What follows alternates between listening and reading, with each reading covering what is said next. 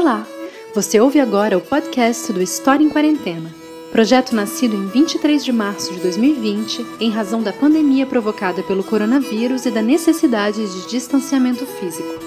A cada semana, nós propomos um tema que é apresentado por uma pesquisadora ou um pesquisador através do Facebook Live, além de organizarmos um debate semanal em torno deste mesmo tema.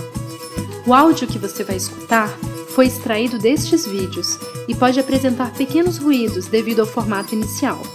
Esperamos que esse podcast facilite o acesso a um conteúdo que consideramos muito importante. Eu sou Natália Guerelos e desejo a você uma boa escuta. Hoje você acompanha o debate especialmente realizado para a nossa sexta semana dedicada às fake news na história.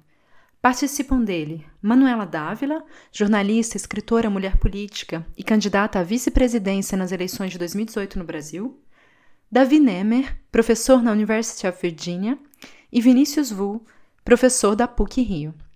Para os debates, contamos sempre com a moderação de Lucas Pedretti, do Instituto de Estudos Sociais e Políticos da UERJ, co-organizador do História em Quarentena. Bom, boa tarde a todas, a todos. A gente está começando mais um debate aqui do História em Quarentena, nessa sexta semana de projeto, sexta semana de confinamento também no Brasil, é, e dessa vez discutindo o tema das fake news. É, bom, meu nome é Lucas Pedretti, aqui comigo estão David Nemer. Oi, David. Ah, tudo bem? A Manuela Dávila. Olá, Manuela. Oi, oi, oi. E o Vinícius Vu. Oi, Vinícius. Tudo bem? Bom, o História em Quarentena, para quem está chegando agora, é um projeto que nasceu desse contexto né, de pandemia, da necessidade da gente se confinar, quem pode ficar em casa. É, e a ideia é um pouco produzir conteúdo a partir né, da produção de especialistas, de historiadores, não só, mas, enfim, de é, cientistas sociais, militantes, pessoas que estão atuando aí em relação a vários dos temas que a gente está propondo. Já discutimos questões raciais, já discutimos a história das pandemias, discutimos autoritarismo. Então, a ideia é sempre estar tentando fazer a relação entre alguma temática que a gente escolhe para a semana com essa conjuntura é, particular da pandemia que a gente está vivendo. O História em Quarentena é um projeto coordenado pelos historiadores Paulo César Gomes, Natália Guerelos, César Trindade, Melanie Tulati e, por mim, Lucas Pedretti. Aqui com a gente hoje, eu vou, enfim, apresentar esse nosso elenco qualificadíssimo para a gente, sem mais delongas, começar essa conversa, que eu acho que tem tudo para ser muito, muito produtiva e especialmente importante nesse tempo que a gente está vivendo. O David Nemer, ele é graduado em Ciência da Computação e Administração, é mestre em Ciência da Computação, doutor em Antropologia da Informática e é professor no Departamento de Estudos de Mídia na Universidade de Virgínia é um pesquisador especialista em antropologia da informática, autor do livro Favela Digital, O Outro Lado da Tecnologia. A Manuela Dávila é jornalista e mestre em políticas públicas, foi a vereadora mais jovem da cidade de Porto Alegre, de 2000, 2007 a 2015 foi deputada federal pelo Rio Grande do Sul, em 2015 e 2018 deputada estadual também no Rio Grande do Sul, foi candidata a vice-presidente na chapa é, enfim, chegou ao segundo turno nas eleições de 2018 e recebeu 47 milhões de votos. e é autora dos livros Revolução Laura e Por que Lutamos, um livro sobre amor e liberdade. Manuela também é criadora do Instituto E Se Fosse Você, que tem como objetivo fazer esse debate e o combate às fake news e ao ódio nas redes sociais. E o Vinícius Vu é historiador, mestre e doutorando em comunicação social, é pesquisador da PUC Rio e da FGV, é, foi idealizador e coordenador geral do Gabinete Digital, um, uma experiência enfim, de democracia digital que foi um projeto vencedor de vários prêmios, inclusive um prêmio concedido pela ONU. É, Vinícius Vu já enfim, ocupou vários cargos é, na gestão pública, como chefe de gabinete do governador do estado, é, chefe de gabinete da Secretaria da Reforma do Judiciário e também trabalha o tema é, enfim, da democracia digital, das redes sociais e esse tema das fake news. E aí eu queria começar, enfim, colocando como início para a nossa conversa aqui uma questão sobre a especificidade das fake news. Né? A gente sabe que a mentira sempre foi uma arma da política, né? A mentira era uma arma especialmente importante, por exemplo, para os fascismos mas a gente está vivendo alguma coisa que parece ser historicamente diferente daquilo que havia antes, né? Então, queria que vocês pudessem falar um pouco sobre isso. O que, que qual é a diferença disso que a gente vive hoje, disso que a gente chama de fake news, para as mentiras que usualmente apareciam na política? David, você começa? Posso começar. É, eu acho que uma das coisas que traz esse novo sentido para as fake news de hoje em dia são as, cap as capacidades e as possibilidades da tecnologia que a gente tem acesso hoje, né? Uh, hoje uh, você tem um, um, um conteúdo de, uh, entregue no seu bolso em que ali satisfaz os seus anseios, as, o seu viés e tudo ali que você quer ouvir. É, uma, é um tipo de informação que te satisfaz, né? E dentro dessas novas tecnologias você você meio que descentraliza o emissor, né? Antes é lógico que uh, era fácil identificar quem emitia as, as notícias falsas, seja um político, seja até uma empresa de mídia ou até um canal de imprensa. E hoje você descentraliza isso e pulveriza a questão da responsabilidade de quem cria essas desinformações.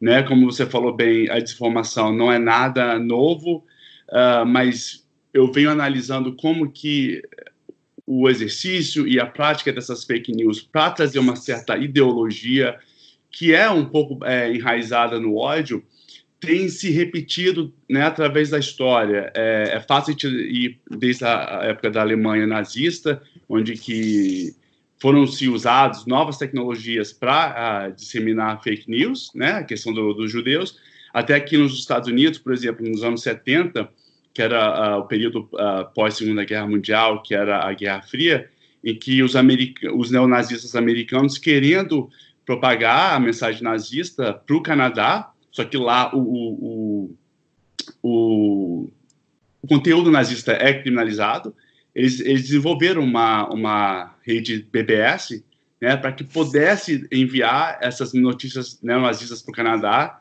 e pelo correio não podia, porque naquela época uh, pós-Guerra Fria, tinha muita espionagem via, via carta, então eles estavam muito uh, escaneando carta, abrindo carta, então eles faziam uma própria rede para disseminar fake news, né? Então, antes você conseguia identificar esses atores. Hoje em dia, as pessoas uh, se empoderam por um pouco desse, desse, anonimato que as novas tecnologias introduzem uh, no, nosso, no nosso dia a dia e o que fomenta um pouco e tira um pouco do, do controle essa questão da, das fake news. Então, se eu pudesse falar uma coisa que, que há de novo, é essa questão das, da, das tecnologias. E a mensagem que fica é que não existe punição.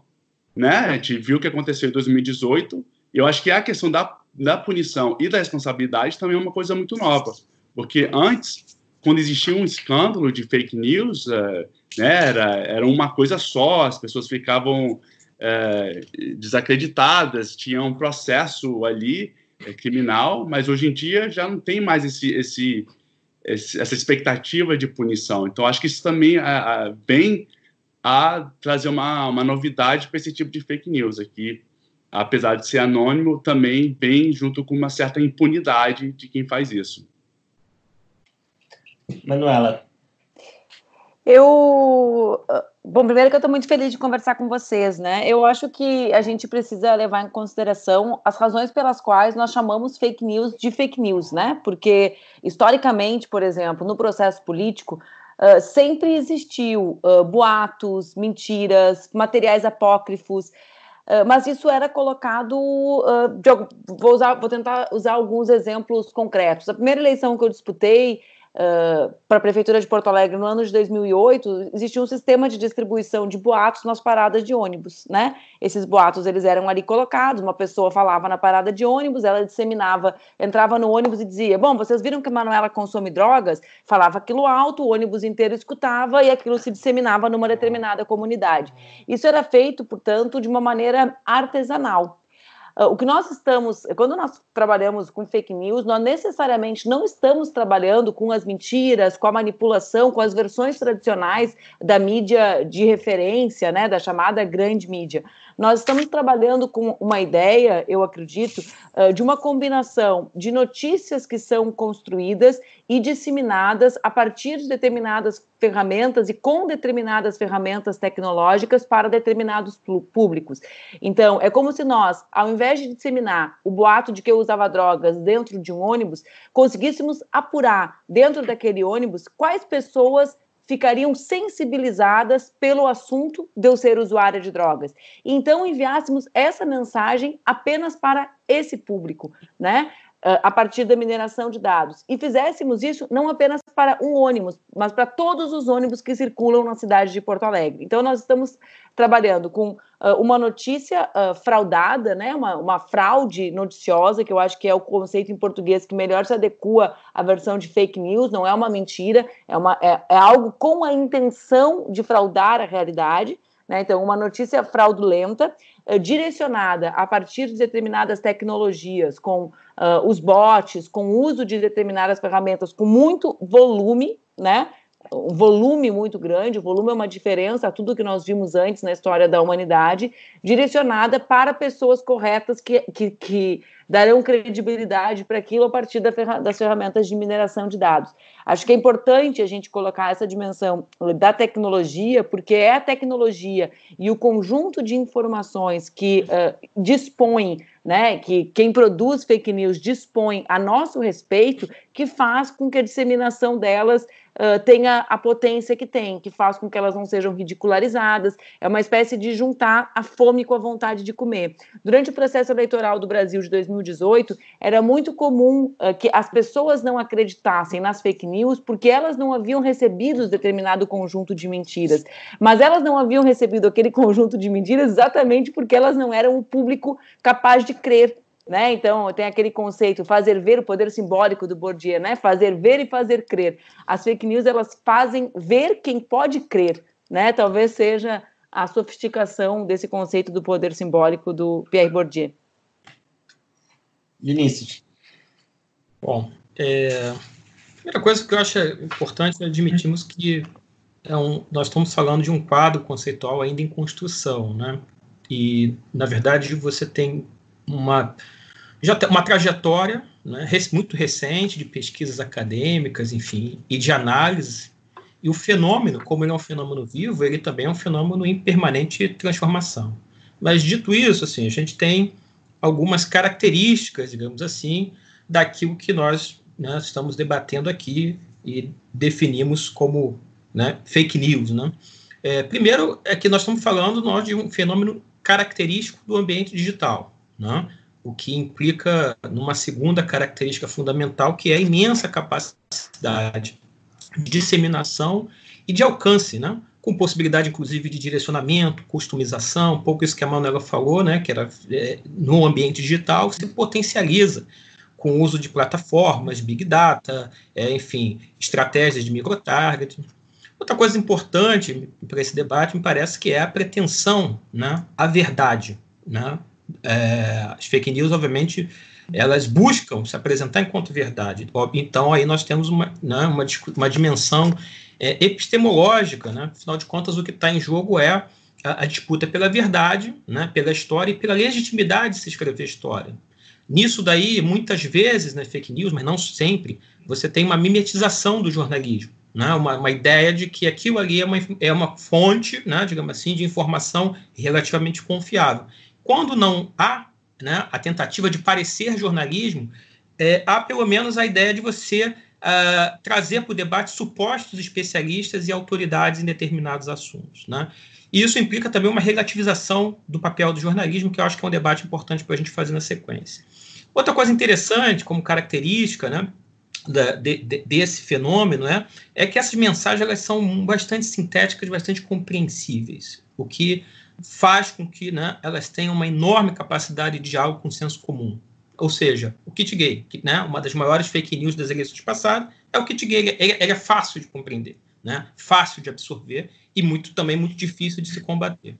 É, outra coisa importante que me parece caracterizar esse fenômeno né, das fake news é a ideia de que estamos falando de uma verdade inventada. Ou seja, ela não é um fato jornalístico mal interpretado, distorcido, não. Ela é uma verdade inventada por alguém que tem interesse e se beneficia de alguma forma dessa suposta verdade. E, por fim, uma característica é, que todos nós sabemos muito bem como ela é potente é essa tendência conspiratória. Né? A fake news, ela, muitas vezes, né, ela dialoga com uma ideia de que tem alguém querendo esconder a verdade das pessoas. Né? E que os veículos tradicionais, na verdade, e, e às vezes até as instituições participam de uma grande conspiração para esconder a verdade das pessoas. É, finalmente, eu, só uma coisa que eu acho muito importante, que não pode fugir, digamos assim, de um debate sério sobre fake news, é que o fenômeno né, das fake news ele emerge inteiramente relacionado à ascensão da extrema-direita no Brasil e no mundo. Né? Assim, não é um fenômeno que surgiu ao acaso, ele, ele acompanha um processo, uma onda internacional né, de, de, de ascensão da extrema-direita do questionamento à ciência e ao conhecimento e a deslegitimação por completo das instituições democráticas, das instituições de pesquisa, de ensino, enfim, de tudo aquilo que a gente ergueu a sociedade, a sociedade democrática no mundo ocidental. Essa é uma característica que eu acho muito importante, é, tem a ver com a lógica cultural do nosso tempo, né? e acho que é, sem dúvida alguma, para buscarmos o enfrentamento a, a, esse fenômeno, sem dúvida alguma, essa é uma dimensão que deve ser devidamente considerada. Acho que já surgiram vários pontos que a gente vai, vai desenvolver, com certeza, acho, mas eu queria começar pegando um gancho nessa última último aspecto que o Vinícius colocou, eu acho que tem a ver com a relação entre as fake news, isso que circula nos meios digitais, e uma base material, social concreta, né? E aí, pegando, por exemplo, o caso da campanha de 2018, da eleição do Bolsonaro, a gente tem, enfim, é, algumas leituras de que Bolsonaro se elegeu por causa das fake news, né? ou por causa da sua estratégia digital, como se essa fosse a variável fundamental. Queria colocar isso, essa pergunta para vocês. Vocês acham que é possível explicar a vitória do Bolsonaro só pelas fake news? Aqui esse só com muitas aspas, porque a gente sabe a força disso, mas é, ou, ou é preciso pensar numa relação um pouco mais, é, enfim, complexa entre o que, que é isso que circula nos meios digitais e as bases sociais concretas do bolsonarismo. Acho que Manuela começa respondendo essa, porque você. Pode ser. Eu, eu, eu acredito, Lucas, que a primeira, assim, a primeira reflexão que nós temos que fazer é se existe uh, como nós afirmarmos que existe uma campanha apenas digital, ou seja, a primeira, o primeiro grande erro uh, de um meu campo político, do campo político que eu faço parte, na minha interpretação, é acreditar que existe uma campanha de redes dissociada da campanha política real. Né? O que mudou não foi a estratégia digital, o que mudou foi a forma como nós fazemos política. Então, todos aqueles que não compreendem que re as redes não são um espaço de construção de um determinado tipo de campanha, mas da própria campanha, ficaram fora dos debates que aconteciam no nosso país no período entre 2016 e 2018.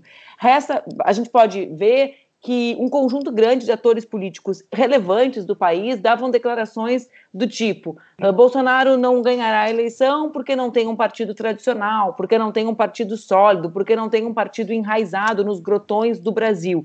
Né? Então, ah, não se percebeu qual o papel real das plataformas, das redes sociais para a construção do discurso político, não da campanha eleitoral. Para mim, a partir disso, a gente pode responder a pergunta que tu coloca. Uh, sim, para mim, não as fake news apenas, mas a forma como Bolsonaro construiu, fez ver e fez crer, né, a partir das fake news, que determinados problemas uh, estavam colocados no nosso país, foi uh, determinante para que nós chegássemos no resultado que chegamos. Isso acontece por causa das fake news apenas? não na minha interpretação, dissociar, e aí tem relação com o crescimento da extrema-direita em 18, em 16 e na década de 40 no nazifascismo, dissociar o crescimento da extrema-direita da grave crise econômica que o Brasil vive, né, e de uma versão que foi construída sobre quem é o responsável pela crise econômica no nosso país, que foi construída, digamos, pelos meios, pelos veículos de comunicação de referência e legitimada pela distribuição na internet. Então, existe um, um debate de fundo, né, que é um país em crise econômica. Existe um outro aspecto que é relacionado à maior parte dos conteúdos disseminados, que é até existe uma antropóloga do meu estado que, que, que certa uh, vez colocou essa pergunta: é possível dissociar o bolsonarismo do que, do que é uh, ser um homem brasileiro diante dessa crise econômica? Por que as fake news versam sempre sobre sexualidade, sobre feminismo? Né? Então, sobre o que tudo aquilo que pode amedrontar alguém que está amedrontado diante do papel do, imagin, do papel imaginário, né, que deve cumprir do seu papel de gênero, de homem provedor, né? O, o, o David Nemer falava aqui antes, por que, que é tanto ódio com o Jean? Né? O que afronta mais um homem desempregado, um homem heterossexual desempregado, do que um homem gay que enfrenta as suas opiniões? Então, na minha, na minha interpretação, é preciso primeiro entender qual é o papel das redes, né? Como as redes ocupam um espaço de formulação da política e não de reprodução dela. Não é espaço de press release, de assessoria de imprensa, é espaço de disputa política, uma espécie de assembleia popular permanente. E dois, quais os conteúdos que circularam ali diante de um Brasil numa grave crise econômica, um país que, é, que tem a desigualdade estruturada a partir da questão racial e de gênero, né? Isso explica muito, na minha interpretação, os conteúdos, os medos, as razões pelas quais os brasileiros acreditaram naquelas opiniões que estavam de forma fictícia, fraudulenta, em disputa ali no ambiente das redes. Vinícius. Bom, se a pergunta for essa, né, se as fake news decidiram as eleições, eu, eu arriscaria responder com categórico não. O que não quer dizer que elas não foram decisivas. Né? Acho que a vitória do Bolsonaro ela, se, ela tem um conjunto de fatores que vão desde a deslegitimação da política, o que possibilitou que ele se apresentasse como um candidato antissistêmico. É, você tem medo, insegurança e ausência de resposta, por exemplo, ao tema da criminalidade da violência. É, tem o tema da corrupção, né? mal resolvida, uma questão mal resolvida pela esquerda, principalmente, no meu entendimento, que deveria dar mais respostas a esse tema do que deu. Teve a interferência do judiciário no processo político brasileiro, não podemos deixar, de, obviamente, de considerar isso. Houve também uma mudança do tecido social brasileiro, né? e desde junho de 2013 para cá, eu acho que há uma certa incompreensão do, do, do, impacto que houve né, no eleitorado brasileiro das mudanças que, nós, que, que ocorreram, inclusive nos governos do PT, né, uma mudança social profunda. É, acho que há um déficit de comunicação das forças progressistas, de entendimento do fenômeno das redes, as, a, a, esquerda que, e, a, e o campo progressista que largaram na frente, lá em 2010 e até em 2014, mas que perderam um pouco o timing a partir principalmente de junho de 2013. Mas teve também as fake news. Né? E as fake news, para mim, elas tiveram um papel muito importante numa coisa que foi determinante nessa eleição, e que é uma coisa geralmente determinante em eleições, que foi o fato de ajudar profundamente o Bolsonaro a definir a agenda do debate. Em toda eleição, né, a primeira disputa é sempre a disputa pela agenda do debate, ou seja, quais são os termos, quais são as questões que vão balizar o debate público. E as fake news, obviamente, ajudaram profundamente. Assim como havia ajudado o Trump nos Estados Unidos, ajudaram o Bolsonaro a estabelecer essa dinâmica de rolo compressor na, na, na produção da, da, sua narrativa é, comunicacional. É, e isso, eu, eu, pensando já, inclusive, os efeitos né, das fake news para a democracia. É evidente que essa incidência né, da, das fake news ela gera uma espécie de uma interdição do debate público, porque você torna as coisas tão fora, digamos assim, da racionalidade do debate público que tende a reforçar a beligerância, o clima beligerante, a polarização, o fanatismo em torno de posições, o que obviamente não favorece o debate democrático. Acho que também outras características importantes devem ser levantadas a respeito da, da, da vitória do Bolsonaro e da forma como ele usou a comunicação digital. É, se valeu né, da criação de um verdadeiro mercado em torno de, das fake news, CPI da, das fake news aí está para mostrar, está aí mostrando isso empresas que operavam e vendiam serviços de distorção do debate público, né? algo que aconteceu já em outros países e aconteceu aqui também.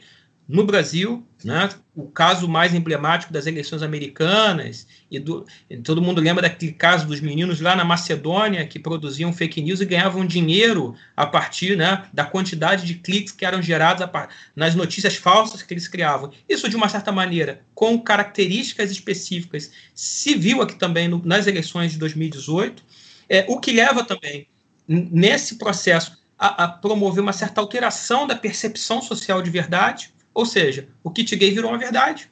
Né? E é difícil você ter os mecanismos, os canais para você desconstituir em verdades que foram lançadas é, no debate público, e isso também gera, isso é uma coisa bastante importante, e fico por aqui, assim, é, o aumento do ceticismo nas instituições e na política provocado pela campanha de Bolsonaro. É algo bastante importante para entender o, o, o resultado eleitoral de 2018. Lembremos que a, a, talvez a fake news que mais tenha tido alcance e repercussão nas eleições de 2018 foi qual? Foi a sobre a manipulação das urnas eletrônicas. Isso não é por acaso, não foi por acaso. Então, essa ideia de você criar uma terra arrasada, de desconfiança generalizada, né, evidentemente favoreceu enormemente a candidatura de Bolsonaro, que, como eu disse aqui, não foi é, a sua vitória não foi motivada somente pelas fake news, mas sem dúvida a fake news ocupou um lugar bastante destacado em sua estratégia. Nick? Então, eu acompanho o que vocês disseram aí, é, no Vinícius e a Manu, corretíssimo. Mas se a gente for tirar, por exemplo, a questão das fake news e olhar dentro dessa maldição dos 30 anos que o Brasil parece sofrer, né? A gente tem o Bolsonaro, 30 anos atrás a gente tinha o Collor, depois Jânio Quadros, depois Getúlio, antes, né, Getúlio. Parece que essas figuras da maldição dos 30 anos vêm a justamente a responder por um anseio dessa nossa classe média que, né, durante esse período acumula certos, certas frustrações ou não aceita é, quando acessos são ampliados para as classes mais baixas, né, e precisam dessas figuras para meio que satisfazer esses anseios de manter essas diferenças de classe dentro do país, né? E as fake news foram, né, desse, dentro desse conceito que a gente está debatendo, a, a, melhor forma de materializar essa maldição dos cidadãos que foi o Bolsonaro. Eu venho acompanhando os grupos de WhatsApp bolsonaristas desde 2017, né? Eu faço essa etnografia lá dentro, é uma coisa que eu tento é uma coisa sofrida. Sim, haja, tirar a minha parte humana. Haja, haja paixão pela ciência. Exato. E vejo ali uh, como que todo mundo que fazia parte desses grupos já é, entrou com a cabeça de votar no Bolsonaro. O que eles queriam saber é quem era o Bolsonaro, qual era a sua agenda. E dentro desse processo de desde 2017 até hoje, o que aconteceu foi o seguinte: esse pessoal ficou mais radical então, se teve uma coisa que as fake news fizeram em 2018, por exemplo, foi hiperpolarizar a nossa sociedade. Porque o que, que a, a, a, fake news faz? Apesar de ser falsa, ela traz uma certeza e um chão muito firme para quem tem medo e quem sofre de uma certa vulnerabilidade. Então, as fake news vêm trazer essas certezas para eles. E uma coisa interessante é que eles, uh, essas fake news, que é, base, é, é baseada em ódio, deixa essa base né, bolsonarista muito uh, afoita e muito unida. Por isso que o Bolsonaro fica nessa coisa de construir um inimigo o tempo todo, porque é uma forma de manter a base motivada para lutar por ele e unida. E olha, é, um caso aí no Brasil que eu acompanhei nessa minha pesquisa foi o, o trágico uh, evento dos, dos, assassinos de Suzano. Eles entraram nesses grupos de, de WhatsApp, querendo saber quem era Bolsonaro, sofreram um processo de radicalização ali, e quando eu fui ver, estavam lá dentro do, do 4chan, eh, tendo ac acesso às armas, foram para a escola de Suzano e fizeram aquela atrocidade. O, o, Bolsonaro é culpado por isso? De repente não a pessoa dele, mas o bolsonarismo, eu diria que sim, porque esse é o processo do bolsonarismo. O, o bolsonarismo cresceu além do, da, da, figura do Bolsonaro, né? Eu, eu escrevi um, uma coluna para o UOL outro dia falando que é, o, o, o, Frankenstein acordou e agora que controla o, criador. O Bolsonaro, ao radicalizar sua base, a única forma de manter a base unida é ele mesmo se radicalizando ainda mais. Por isso que a gente vê essa, essas atrocidades do Bolsonaro que ele fala o tempo todo, que parece que a gente chegou ao limite, mas a gente não sabe quanto que é o limite, né? Uh, então, assim, eu vejo também que as fake news é uma questão socio-tecnológica. Tem a questão tecnológica, mas tem a questão social também. É, a Manu e o Vinícius falaram muito bem da, da questão do, da mensagem que as fake news trazem. É lógico que para mensagem da extrema-direita é muito fácil você falar uh, que, que homossexualismo é, é pecado, você vai para o inferno, essas mensagens diretas.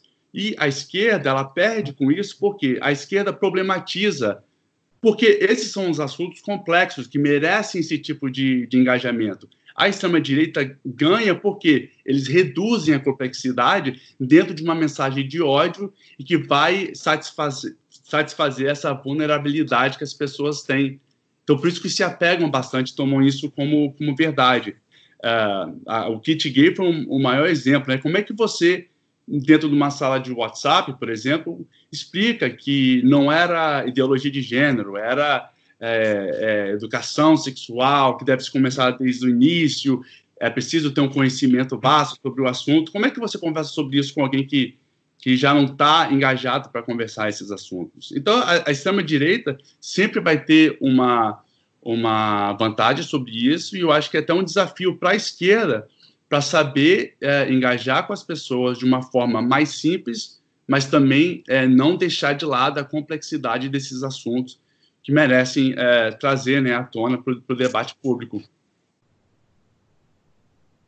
Queria trazer um pouco para esse contexto mais, mais atual da crise do coronavírus, da pandemia. Como é que vocês têm visto é, que essas redes de fake news têm operado nesse, nesse contexto e, e quais vocês avaliam que são os grandes perigos colocados a isso, é, em relação a isso nesse momento? Assim?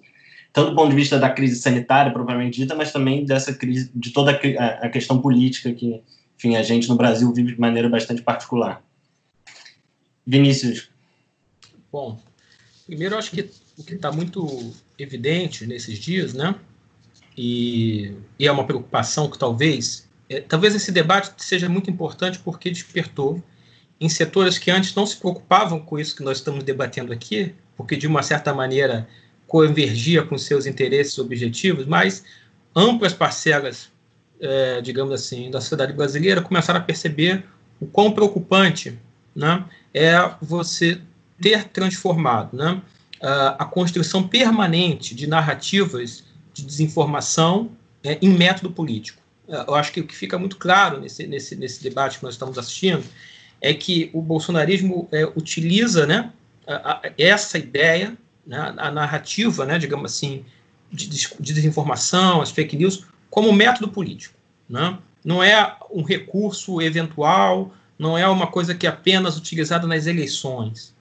É, e por, por isso é, é, é para quem não se interessa por, ele, por eleições, então não, né, poderia dizer que, olha, não tem nada a ver com isso, não. Ou seja, essa dinâmica, esse método de fazer política permeia todas as, questões que envolvem uh, o debate público na cidade brasileira. Então, é, vamos pensar aqui alguns, algumas questões que, que surgiram também, né? É, você vê uma rede de parlamentares, né, de representantes públicos legitimados pelo voto, é, tendo como estratégia permanente a reprodução e a veiculação de informações falsas para distorcer a opinião pública em torno do debate. Então, vamos ver a deputada, né, Bia Kisses, por exemplo, naquele episódio do famoso, né, do acidente do primo do porteiro, ela foi a principal promotora das fake news, é, né, e gerou uma dinâmica onde a gente tinha ali 40 tweets por minuto sendo é, repercutindo aquela informação é, bom, isso não é uma coisa qualquer, porque uma coisa seria se nós tivéssemos em grupos de WhatsApp pessoas, digamos assim, desconhecidas, né, digamos assim, que não, principalmente que não exercem funções públicas, disseminando essa informação. Mas quando isso vira uma estratégia amparada por um governo com representação no parlamento, isso torna algo gravíssimo. E uma coisa importante, infelizmente, com também o consentimento e a participação ativa de setores da, da própria mídia, da mídia tradicional, dos veículos de comunicação. Isso, isso, isso requer, no meu entendimento, uma reflexão muito profunda, porque é, nós estamos numa situação em que nós precisamos defender a liberdade de imprensa, o papel da mídia, o papel do jornalismo. É fundamental resgatarmos a, a, a, a característica de pilar, fundado, pilar fundamental da democracia da imprensa livre. Mas é importante que os órgãos de imprensa, os órgãos de mídia, os jornais, as TVs, também tenham responsabilidade pública. Esse é um bom debate para fazermos, inclusive, nos próximos anos, em relação à comunicação pública no Brasil. É, algumas coisas importantes é, acabaram resultando desse processo que nós estamos vendo. Uma delas é o, o, o, bolsonarismo, apesar de demonstrar força, ele nunca teve tão isolado no debate. Isso é muito importante. Né? Assim, há uma junção, digamos assim, de amplos setores condenando o negacionismo né, do atual presidente, fazendo uma crítica severa à forma como eles têm tratado é, do assunto. Houve também, uma coisa importante, uma revalorização da imprensa tradicional, o que é bom, né, dos, dos veículos tradicionais com informações de credibilidade. Nós, enfim, vários pesquisadores têm acompanhado né, e o debate público nas mídias digitais nesse período, e o que você percebe é que, num primeiro momento, havia uma entrada, digamos assim, de, no debate público de muita ironia, de muita despreocupação, mas de, logo depois isso inverteu. E quando as pessoas começaram a se preocupar com a pandemia, se preocupar com os efeitos para suas vidas, elas buscaram as fontes tradicionais de, mídia. Isso é uma coisa bastante importante. Houve e, está ocorrendo, não sabemos se isso vai se desdobrar para outros acontecimentos, para o processo eleitoral. Mas está ocorrendo uma certa revalorização do papel do jornalismo por amplas parcelas da sociedade brasileira, que é bom né, e que deve ser encarado com responsabilidade. Houve também uma coisa importante, que foi o contraponto exercido por governadores e prefeitos no Brasil inteiro. Isso é uma coisa bastante importante, saudável para a democracia, uma reação, né, digamos assim, federativa de baixo para cima, que se traduz no debate nas mídias digitais. É muito importante que seja dito. Agora, problemas também. Por exemplo, a quantidade de vídeos de desinformação com fake news, principalmente em torno do tema da cura, né, do uso da cloroquina e tudo mais, são os vídeos mais assistidos nesse período pelo público que consome informação através da internet. Enfim, são várias questões, mas me parece que é, também, por outro lado, uma coisa que muito importante tem acontecido foi que o sinal amarelo acendeu para muita gente que achava que isso no, era possível conviver com essa forma de fazer política. Porque, afinal de contas, para muita gente também, a vítima antes era o outro. Né? Agora se tornou um problema de saúde pública. E, e nós, o que nós estamos vendo é que as, essas estratégias ancoradas nessas narrativas de desinformação, elas não incidem somente sobre o processo eleitoral. Elas têm a ver com o debate público na sociedade brasileira sobre qualquer tema. E é um risco, no caso, por exemplo, é, que envolve vida e morte das pessoas. Né? Então, acho que tem muita coisa aí para a gente aprender desse processo que nós estamos enfrentando. Queria só fazer duas ponderações é, com relação ao que, o, é, ao que o Vinícius fala, que eu acho muito apropriado. O primeiro é a reflexão sobre como funciona essa estrutura a partir de espaços uh, que fazem parte do poder, né? Se, com, se convencionou falar muito hoje no Brasil sobre o gabinete do ódio, e na minha interpretação se cria uma falsa ilusão de que um único espaço concentra todas as notícias e toda a disseminação. Talvez a melhor analogia que nós pudéssemos fazer é que, tal qual o Ministério da Saúde existe, existem secretarias estaduais de saúde, secretarias municipais de saúde. Então, nesse final de semana, por exemplo, durante a grave crise política que Bolsonaro enfrenta, os gabinetes estaduais uh, do ódio não foi apenas o gabinete nacional que criou um, um, conjunto de pautas, mas gabinetes locais, né, abastecidos por outras estruturas e por outros parlamentares, estavam a milhão, efervescentes. Eu digo isso para que a gente perceba a descentralização de, dessa política, né? Para que a gente não tenha ingenuidade de achar que toda a política das fake news estão concentrada nas mãos do filho X, Y, Z de uma única pessoa. Nos estados, talvez nas eleições municipais, a gente chegue mais perto do verdadeiro terror, que é a destruição de reputações feitas pelas fake news. Por quê? Porque é muito mais próximo das pessoas, né, com uh, uma velocidade de disseminação em grupos de WhatsApp, muito mais ligeira. Né? Então, para mim, esse é um aspecto importante para a gente perceber, compreender isso que o Vu falou dos parlamentares, como eles estruturam suas próprias redes, né? como não é assim uma pirâmide apenas, como existem muitas ramificações uh, dessa distribuição. E a segunda, uh, com relação a esse tema, né? como as fake news atravessam todos os temas da vida política, da vida pública, do espaço público nacional. A minha expectativa não é nem esperança porque ela é trágica, né? Mas assim, o que eu desenho, o que eu vislumbro para o próximo período é que, como o tema que nós vivemos agora, ele não não tem, digamos, o tempo histórico para que uma, as mentiras do Bolsonaro com, na eleição de 2018 uh, se tornem evidentemente mentiras, é, é um. Né? A história é autoritária, como a gente diz, ela é impiedosa, mas ela demora a chegar. Nos temas relacionados ao coronavírus e à pandemia, infelizmente, a, a velocidade com que as mentiras que estruturam uh, a ocupação do espaço público uh, serão desmentidas será muito veloz. Então, uh, é verdade que existe. O primeiro era o discurso dos atestados de óbitos falsos, né? Foi o primeiro, que se transformou em discurso e ação parlamentar, inclusive com Eduardo Bolsonaro, eh, exigindo um debate, politizando os atestados de óbitos. Né? Então, estruturava nas redes, vinha para ação parlamentar para legitimar aquilo. Bom, mas não, não existe algo que possa ser mais forte do que o cemitério de Manaus, enterrando, ao invés de 30, 120 pessoas num dia, né? Então, lamentavelmente, infelizmente, agora não está no campo das ideias apenas de alguém ser convencido ou não ser convencido, né? A cloroquina, infelizmente, não salvará todas as vidas, né? Não existe vacina, né? Então, a, a, o vírus ele tem uma velocidade de disseminação muito veloz e a verdade, no caso do conjunto de fraudes, de mentiras disseminadas pelo clã Bolsonaro no Brasil para enfrentar a pandemia, a verdade também se colocará de forma impedosa muito velozmente, porque basta ver o que, o que é a curva do número de infectados e, e mortos do Brasil para que a gente compreenda uh, isso que eu estou tentando dizer, né? David. Olha, eu fico um pouco mais pessimista uh, em relação a como que a história vai, vai nos contar, vai contar no futuro, né, o que está acontecendo.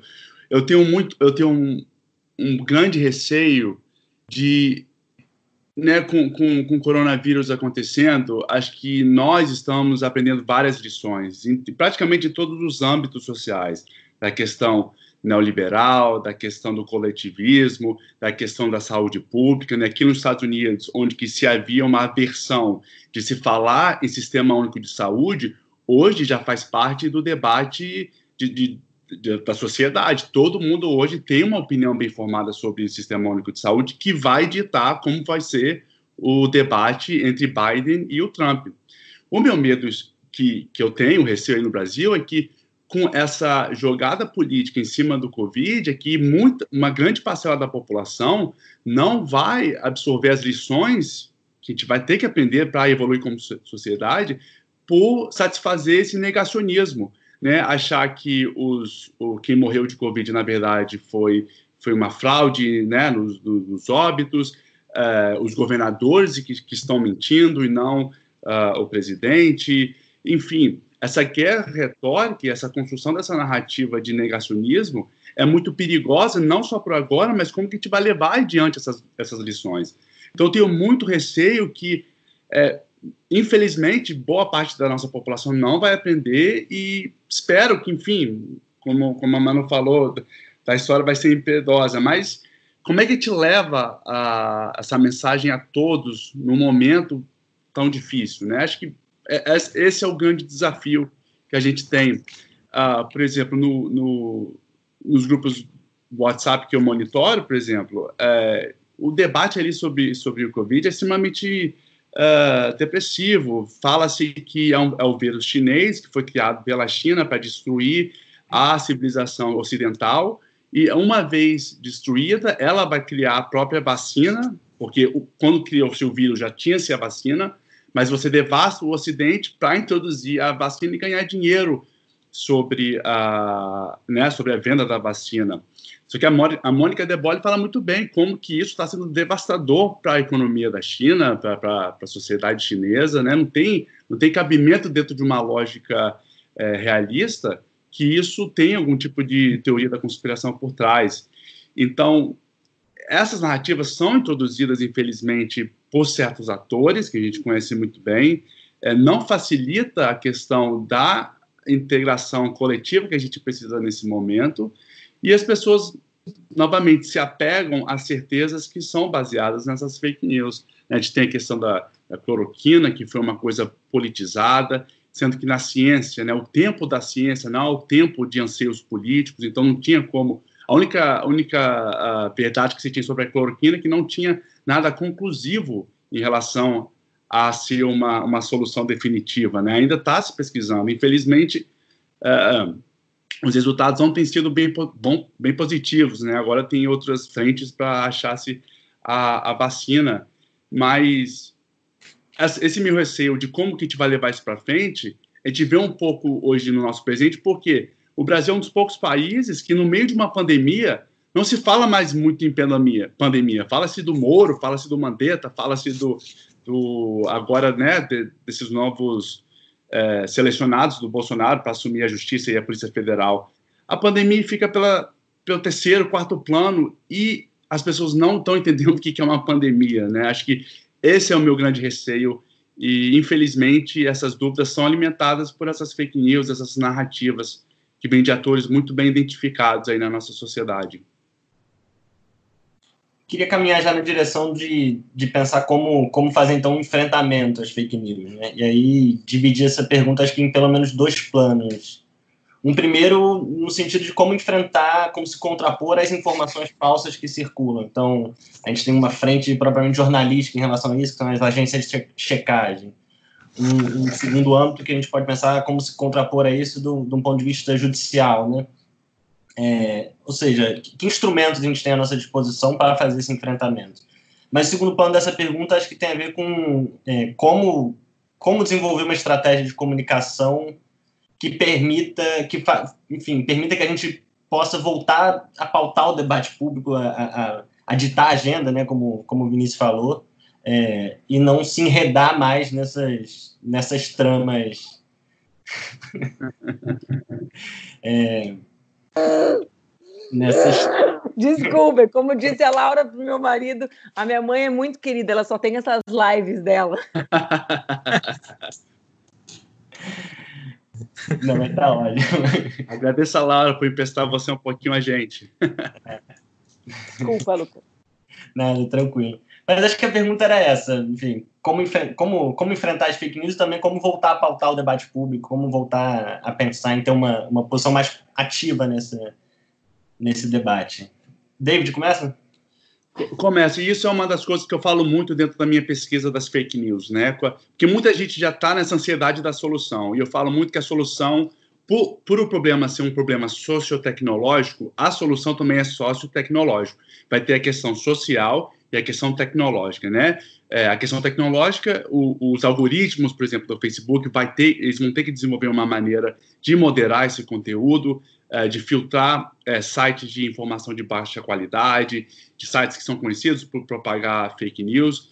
O WhatsApp é a mesma coisa. O WhatsApp, eu estou em conversa tanto com o WhatsApp quanto com o Twitter em relação aos bots e as contas automatizadas, né? É preciso tomar essa frente de, de, de banir esses tipos de conta. Uh, o WhatsApp tem escutado bastante os, os, os, pesquisadores no sentido de a gente passou para eles uh, a, a, recomendação de diminuir o número de encaminhamentos, eles têm diminuído, a gente tem mostrado que isso desacelera realmente a questão das fake news. Então, tem esse lado tecnológico, mas tem o lado social. O lado social é que vai desde a questão da educação né, até a questão judicial, né? O, o, uma coisa aconteceu no Brasil e eu acho que o Brasil é até um certo tem, é um exemplo no sentido de combater uh, rumores e, e difamação, principalmente em período eleitoral. O que aconteceu em 2018 foi que o TSE ficou vendo tudo de boa, sabe? O Bolsonaro em plena em plena uh, uh, eleição descaradamente nos canais oficiais dele falava que as urnas estavam hackeadas, né? E as urnas são um produto do TSE. Então o TSE é, seria o órgão mais apropriado para falar que não e simplesmente lançou um, um, um, um, relatório lá, um aviso, um pronunciamento que não tem a mesma penetração que, que, o, que o, né, o pronunciamento do Bolsonaro e ficou disso de boa. Bolsonaro voltou a questionar as, as urnas, falando que ele, ele ganhou as eleições em primeiro, primeiro turno. O TSE manda um pronunciamento totalmente apático, totalmente fora de, de, de um contexto que deveria falar a verdade ou dentro de uma punição, enfim. Então, as instituições primeiro têm que funcionar, né? Tanto as instituições da, da educação, da justiça, da, das polícias, até para é, exercer a, a, lei, né? Fazer valer a lei, tanto da questão tecnológica também. É, também da, das criações, né? Pais e mães que deixam uh, filhos à mercê de algoritmos de YouTube. YouTube já foi pego doutrinando crianças a mostrar é, vídeos da extrema direita para crianças aqui nos Estados Unidos né, dentro do algoritmo do, do, do, do YouTube. Então, é preciso ter essa frente multifacetada, que vai desde questões uh, tecnológicas até questões sociais. É, não adianta vir com uma, uma bala de prata, porque ela não vai existir e, num, e, e nunca vai existir. Como eu falei, as, como a gente sempre está falando aqui, as fake news sempre existiram, mas dessa maneira não pode acontecer. Então, é, a, agindo dessa forma multifacetada, eu acredito que a gente possa, possa diminuir. Nas eleições de 2018, se o TSE tivesse pego uma pessoa, pelo menos uma pessoa, que né, propagou fake news e usar aquilo como exemplo, você pode ter certeza que as pessoas pensariam duas vezes em fazer isso. Né? Gente, em 2018 ficou na cara, por exemplo, o Paulo Marinho tinha um QG de fake news ali com duas pessoas, tanto a Thaís Feijó quanto a Rebeca Félix. Eu falo o nome porque são nomes que eu descobri na minha, na, na minha pesquisa, eu tenho dados, tenho colaborado bastante. É, e hoje trabalham para a Secretaria Especial do Planalto. Fazendo o quê? Eu deixo para vocês interpretarem isso, mas é, é fake news, né? Enfim, bola para frente. Manu, Vocês viram que a, a, Laura, a Laura veio chantagear emocionalmente todos aqueles que estão assistindo, né? Com, é, eu, eu, eu, concordo muito com o que fala o David, não existe uma única solução. Acho que a gente precisa imaginar conjunto, um conjunto de soluções em múltiplas áreas para enfrentar o problema. Então, existem iniciativas legislativas, esse tema tem avançado no nosso país, né? Uh, a gente precisa sempre cuidar a equação Acho que esse é um tema importantíssimo de se debater, né, que é a equação entre a proibição da censura e a garantia do respeito ao devido processo legal do nosso país, porque nós estamos lidando com plataformas, com empresas transnacionais que têm mais poder que os estados nacionais. Então, eventualmente se comemora né? Eu recebi, por exemplo, eleição da Espanha. Ah, o WhatsApp proibiu determinados grupos porque circulava face, uh, fake news. Não, quem manda na eleição da Espanha é a Espanha, né? Não pode uma plataforma determinada incidir no processo eleitoral daquele país. Então, é preciso que a gente fale sobre isso. A mesma coisa acontece agora quando o Twitter apaga, por exemplo, comentários, manifestações de Jair Bolsonaro. A gente acha que é o correto, porque é fake news, mas qual é o critério para que aquilo tenha sido retirado? Então, uh, tem sido gerido, né? Acho que o espírito tem que ser esse, né? Garantia da soberania do nosso país e do respeito ao devido processo legal. Existe um conjunto de iniciativas que precisam ser feitas é, no âmbito eleitoral e não, né, porque não é só em eleição ou só durante o período que as eleições estão abertas, digamos assim, que a destruição e que essa disputa é consagrada. Mas o Poder Judiciário e o Ministério Público precisam se adaptar à realidade. A maior parte dos crimes do nosso país acontecem hoje no ambiente virtual. Né? Eu uh, dou um exemplo muito uh, fácil de ser compreendido, né? Eu ajuizo um conjunto de ações, não é que é, é, um dos temas da legislação, né? Conseguir garantir que as plataformas respondam que eu não preciso ajuizar 10 mil vezes contra uma mesma imagem, se eles podem identificar essa imagem a partir dos bytes depois que, que eu ganho judicialmente. Mas vamos lá. Uh, como é que um juiz decide sem nomear perito? Né? Se eu fizer uma cirurgia plástica, colocar um silicone e ficar mal colocado, o juiz é obrigado a nomear um perito técnico. Ele não tem condições de aferir tecnicamente aquilo, vai até um médico. Né? Na área de tecnologia, todo mundo, porque usa o Facebook, acha que entende. Né? Ah, eu entendo porque eu sou usuário. Não, não entende nada, meu amigo. Uma vez um juiz, eu perdi uma ação, porque o juiz disse assim: ele não marcou ela, não causou dano. Né? Tinha 17 mil compartilhamentos da publicação, não tinha o meu nome, não causou dano. Quer dizer, o gênio não entendia nada sobre aquilo. Né? Então, o judiciário e o MP precisam se adaptar à realidade. A realidade é que se racismo é crime no Brasil, a maioria do crime de racismo acontece na internet. Né? Então, as polícias precisam se adaptar. Ah, eu participei de um debate na Câmara dos Deputados em que o responsável ah, da Polícia Federal sobre a área disse assim: é que existe agora um grande debate filosófico sobre o que é verdade e o que é mentira.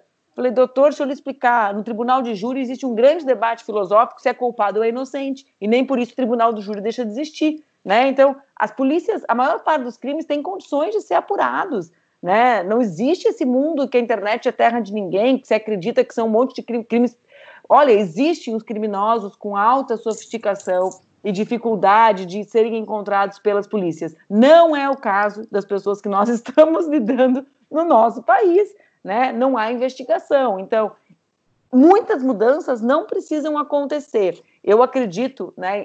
Eu sou antipunitivista uh, no meu pensamento, mas eu acredito que a punição tem um caráter educativo, né? No caso das, das fake news. É preciso que se pegue as pessoas, né? Que elas tenham penas a cumprir, que essa pena seja, inclusive, relacionada à educação uh, digital, né? A conscientização sobre os danos daquilo uh, para a sociedade. Por fim, tem uma dimensão que eu acho que nós falamos muito pouco, é que o meu instituto tenta trabalhar, porque é aquela que nós temos perna para trabalhar, que é a educação digital, né? Fazer com que as pessoas aprendam a checar. Todas as pessoas, eu não estou falando de pessoas, às vezes a gente fala isso, as pessoas falam assim, ah, está falando sobre pessoas com pouca semi-analfabetos. Não, eu estou falando de pós-doutores na universidade que compartilham fake news porque recebem no grupo de WhatsApp.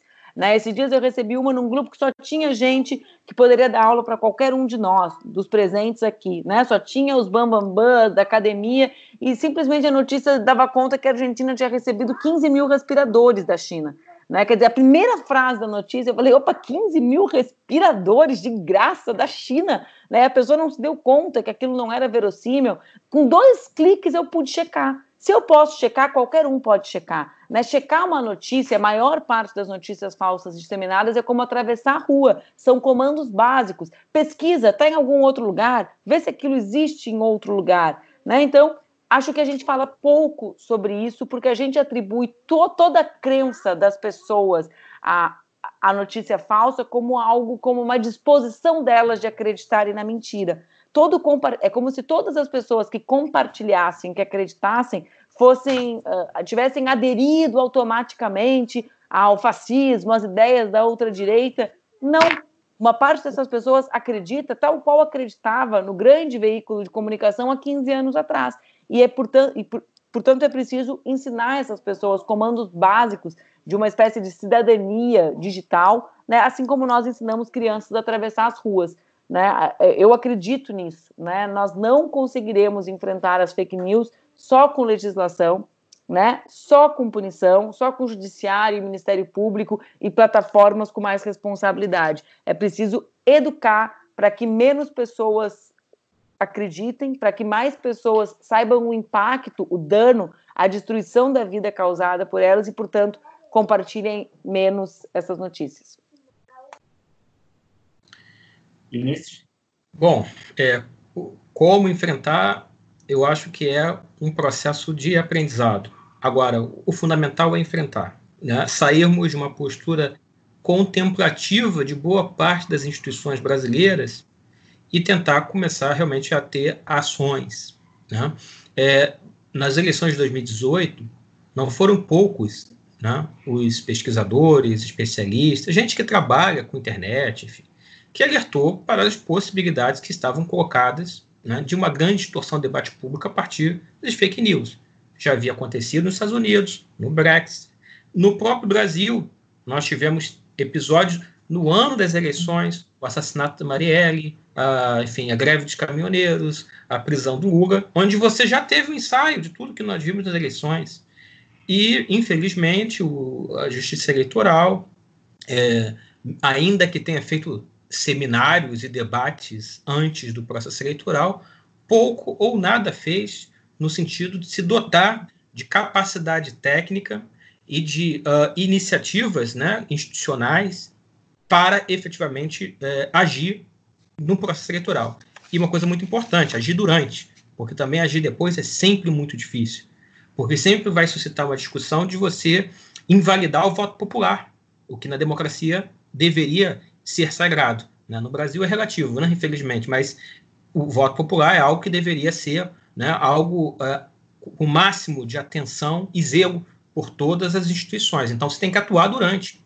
Já tem um aprendizado, né? Nós já temos aí coisas que nos indicam que há caminhos, é, experiências de outros países. Agora mesmo, a África do Sul, durante a pandemia, estabeleceu lá uma lei que proíbe que as pessoas publiquem conteúdo malicioso sobre o coronavírus. Bom, se vai dar certo ou não, vamos ver depois. Vamos ter que, não vão faltar dados e informações para você ver o que, que funcionou, o que não funcionou. Uma coisa importante nisso tudo é, por exemplo, a revalorização do, do jornalismo, do papel do jornalismo. Mas aí também é importante uma discussão sobre a, a conformação dos, dos, veículos de imprensa, de mídia tradicional no Brasil, né? porque eles também precisam se dotar de capacidade e de critérios éticos para a produção da informação de qualidade, né? que muitas vezes é relativizado.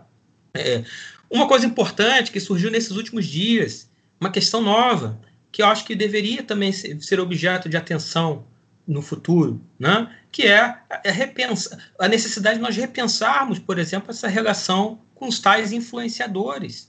É, são legitimados pelos meios de comunicação, são legitimados por empresas, por, enfim, por um conjunto amplo, né, digamos assim, de instituições, e olha o serviço que muitos deles estão agora prestando durante a pandemia.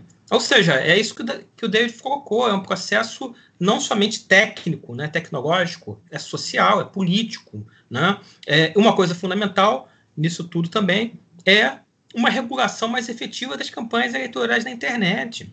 Assim, é, eu na última eleição trabalhei com internet, né, enfim, com campanha eleitoral, enfim, já participei de algumas campanhas eleitorais, algumas delas, inclusive, com a própria Manu, que está aqui, né, conosco, debatendo hoje. É, Ganhamos algumas, vi... perdemos outras, né, vô? É, mas sempre fazendo bom combate demo... com argumentos válidos e racionais, né, e não com distorção e, e mentira. É, mas, assim, não precisa ser nenhum grande é, especialista para identificar a quantidade de, de é, de irregularidades que foram cometidas nas eleições, de distorções, inclusive de financiamento irregular de campanha. Assim, a gente nunca vai saber, mas o que foi, o que aconteceu, e eu digo isso como alguém que trabalhou em campanhas eleitorais, né? É, o que aconteceu em termos de financiamento cruzado, eu diria, financiamento irregular de, de, de, nessa eleição de 2018 é algo que a gente jamais vai ter uma ideia da magnitude, mas eu diria com total segurança. Foi algo sem precedentes. Por quê? Porque o sujeito, e eu vi isso, estou falando porque eu vi, o empresário lá do, do, da, da Baixada Fluminense, ele resolveu, meu amigo, pegar lá uma página que é gigante, que já existia, comprou, transformou em campanha eleitoral e Tá aí, não deu em nada. Todo mundo sabia, todo mundo viu. Se eu vi, por que, que um, um procurador eleitoral não pode ver? Sem falar né? dos bancos de dados, né, Vu? Que valem Exatamente. milhões e milhões de reais, que ninguém Exato. fala. Né? Quanto Exato. vale o banco de dados de um cartão de uma loja de varejo? Será que essa rede virou, será que essa gente virou assim os novos donos do poder porque são generosos ou porque tinham informações valiosas para trabalharem com os nossos dados? Exatamente. É, a gente pode estabelecer uma, uma comparação, né, forçando um pouco a barra, mas assim, o que foi feito no passado, né, em termos de distribuição de santinhos de maneira irregular, camiseta, dentadura, o que for, aconteceu na internet nas eleições de 2018. Eu não conheço um único caso de alguém que tenha sido punido por isso. Né? Então, assim, evidentemente que o problema é sério e que a primeira coisa que tem que ser feita é enfrentar o problema. Né? E sair dessa postura contemplativa que, especialmente, a justiça eleitoral ainda mantém. Eu acho que a gente ficou é, queria continuar seguindo, é, voltando àquele segundo plano da pergunta. Acho que Vinícius tem falado muito, enfim, é, acompanha suas discussões no Twitter, por exemplo, sobre como pensar numa estratégia de comunicação. É, vou chamar aqui do, do campo progressista, né? É, para além de como sair, de sair da necessidade de sair dessa postura contemplativa em relação a, a, ao enfrentamento das fake news, como a gente também sair dessa postura defensiva e pensar em estratégias de comunicação que não abram mão de combater o bom combate com argumentos racionais, como você falou, mas que permitam que a gente é, saia desse lugar de só apanhar e também consiga voltar a pautar a agenda do debate público. Vinícius, começa de novo para seguir o. Tá. Bom, é, quer ver, eu, eu David? Eu começo Você... ou David? Ah, tá, beleza. Bom, primeiro, tem uma questão que a Manu vai concordar muito comigo, certamente, que eu acho que é um ponto de partida para um repensar profundo das estratégias de comunicação desenvolvida, eu não diria não somente pela esquerda, pelo campo progressista, mas pelos, democratas no Brasil, né? pelas pessoas que, de, independente do seu posicionamento político, mais à direita ou à esquerda, que se preocupam com a democracia, com o debate na esfera pública mediado por argumentos racionais e que se preocupa com o futuro do país. Eu acho que a primeira coisa é entender que comunicação não é um problema para ser resolvido pelo pessoal da comunicação.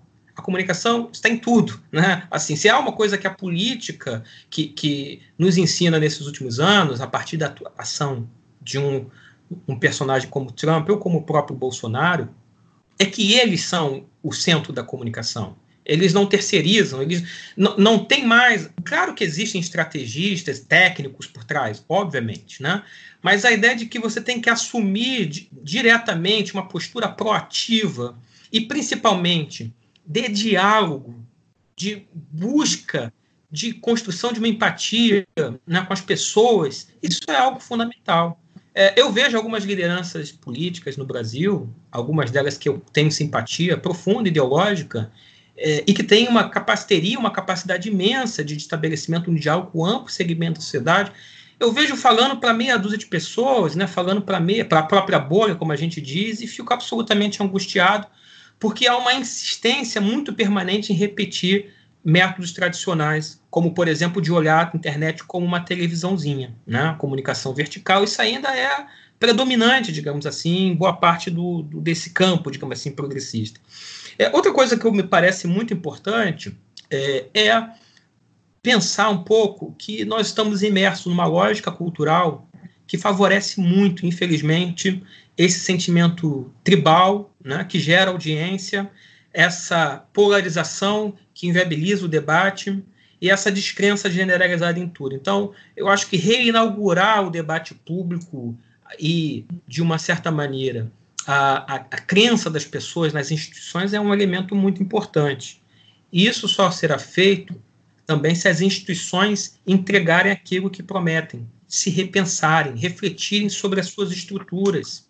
Né? Nós ainda temos no Brasil, a gente sabe muito bem disso, partidos né, políticos de esquerda ou de direita, majoritariamente brancos, majoritariamente formados por homens, que excluem as maiorias, né, que não entregam aquilo que prometem, né? que é, são incoerentes com seus próprios programas apresentados nas eleições. Isso tudo, obviamente, contribui para o que nós estamos vivendo. Então, acho que, do ponto de vista social e político, tem uma dimensão que é muito importante, que é de reconquistar a confiança da sociedade nas instituições e na política. É, eu, eu acho que o risco de uma aniquilação da política é real. Né? Eu acho que talvez pela primeira vez, talvez, na, na história da política moderna, a possibilidade de solução dessa coisa que nós inventamos para resolver os problemas sociais, né, as questões da sociedade, a, a, a possibilidade de desaparecer, não desaparecer as eleições, não desapare, mas desaparecer a política tal como nós entendemos, ela é uma possibilidade real. Né? Enfim, tem, inclusive tem um, um artigo recente do Akili Mbembe que fala exatamente sobre isso. Né? Recomendo, é bastante interessante. Bom, além disso, né, tem também as questões técnicas, obviamente. Né? E, evidentemente, que você ter uma atualização das estratégias que considere inteligência de rede, inteligência artificial, big data, microtarget, todo um repertório que parte significativa do campo progressista não absorveu plenamente. Né? a, a esquerda, o campo progressista, deu, largou na frente Lembremos que lá em 2008 todos estavam muito felizes com a campanha do Obama, que ampliou enormemente a participação das pessoas. 57 milhões de americanos participaram direto ou indiretamente de atividades na internet. Aí depois veio a eleição de 2010 aqui no Brasil, é, todo aquele papel que os blogueiros progressistas cumpriram. Só que tudo isso mudou. Se tem uma questão que aparece em todas as principais pesquisas acadêmicas no mundo é que a internet mudou profundamente nos últimos anos. A internet, tal como a gente começou a fazer política lá em 2008, 2010, não existe mais. Agora nós temos essa, essa supremacia das mega plataformas de distribuição e reprodução de conteúdo que mudaram completamente a dinâmica da rede. E isso precisa ser absorvido, obviamente, pra, por quem quer atuar com eficiência e com capacidade né, de convencimento da maioria através dos, instru do, dos instrumentos digitais. David, segue. Eu. É, é perfeito, Vinícius. É, e acho que complementando o que você falou e trazendo um pouco da mensagem da Manu, foi que realmente é, a gente tem que entender que a gente está entrando numa tecnocracia em que os governos locais já estão perdendo poder diante dessas plataformas, né? O, é por isso que é preciso engajar em, em regulações dessas plataformas para uh, é, atender os anseios, uh, os interesses nacionais primeiros. Aqui, né? O Brasil é um Estado soberano, tem suas próprias leis, não pode ficar à mercê de, de algoritmos que estão ali pelo simples uh, justificativa de gerar um lucro para uma, uma uh, plataforma. Por isso que esses vídeos, né, uh, esses, esses, atores, esses, esses influencers aí são, são muito interessantes para essas plataformas que uh, trazem muitas pessoas, mas infelizmente por um intuito totalmente errado. Uh, então, acho que a regulação é uma coisa importante que o Brasil precisa engajar. A gente tinha uma, uma abordagem muito progressista na questão do marco civil da internet, se perdeu muito, porque entrou muito na questão da política, se politizou muito ali, então te perdeu bastante a coisa técnica, uh, infelizmente. Uh, a Europa, por incrível que pareça, tem liderado uh, o mundo, principalmente na questão da proteção de dados, né? É, o que a Manu falou realmente aconteceu, foi muito sério essa coisa do, desses é, empresários ter fornecido o banco de dados, né, para essas campanhas. Foi aí que começou essa coisa maluca né, da, do disparo em massa de, de números uh, no WhatsApp, né? Porque como, como conseguiram o acesso a esses, a esses números? Foi através de, da doação desses bancos de dados, extremamente sério.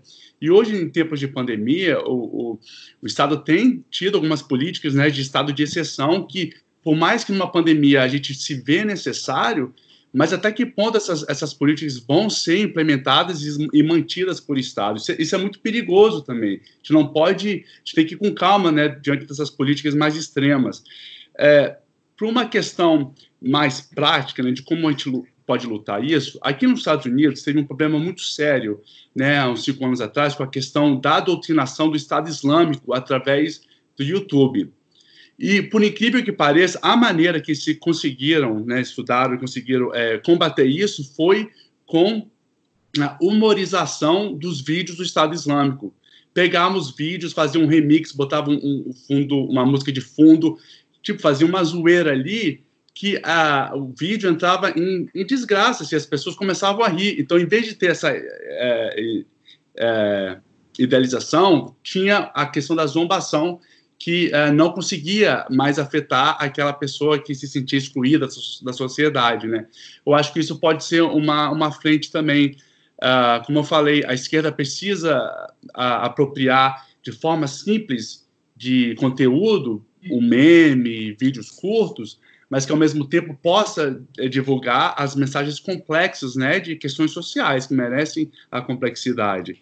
É, um, dos, um dos problemas que a gente vê hoje das fake news não é a questão de estar desinformado, é a questão de você achar que está informado, né? O exemplo que a Manu mostrou da questão da Argentina.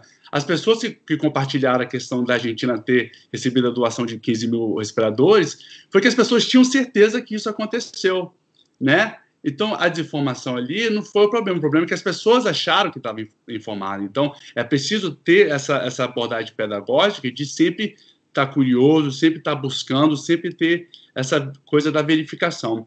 Tinha-se uma esperança muito grande dentro desses sites de, de, é, de verificação de fatos, né, o fact-checkers. É, parecia uma solução perfeita. E por que, que não funcionou? porque eu, eu próprio fiz um, um, um estudo aqui uh, em cooperação com o pessoal da Universidade de Indiana, em que a gente testou é, como que as pessoas absorvem a, a, desinformação e como a pessoa absorve a verdade depois. A gente viu que as pessoas, ao consumirem desinformação e depois confrontada com a verdade, apenas é, 60% acreditaria na verdade. Ou seja, 40% desse grupo ainda acredita na desinformação, mesmo mostrando a informação verdadeira. Ou seja, 40% é um número muito grande. Então, como é que a gente vai fazer com, essa, com esse pessoal que não acredita na verdade? É isso que eu falo muito do, da problemática do, da era da pós-verdade, onde que a verdade factual já não satisfaz. É, como é que a gente vai é, abrir essa caixa de Pandora aí para engajar as pessoas nas questões que precisam ser debatidas e precisam ser acreditadas. Eu acho que esse é o grande desafio nosso. Então, deixo aqui, é, né, como, como, a gente já debateu aqui, é uma coisa que merece vários, várias abordagens, então a solução é um processo, não, não vai ser um produto. Manu? Eu estava com o meu microfone mutado para vocês não ouvirem o drama familiar aqui, viu? Com a Laura querendo que eu vá desenhar, pega coisa para desenhar. Bom, eu concordo muito com a interpretação uh, do Vu e do David. Eu quero colocar alguns elementos uh, sobre isso, né?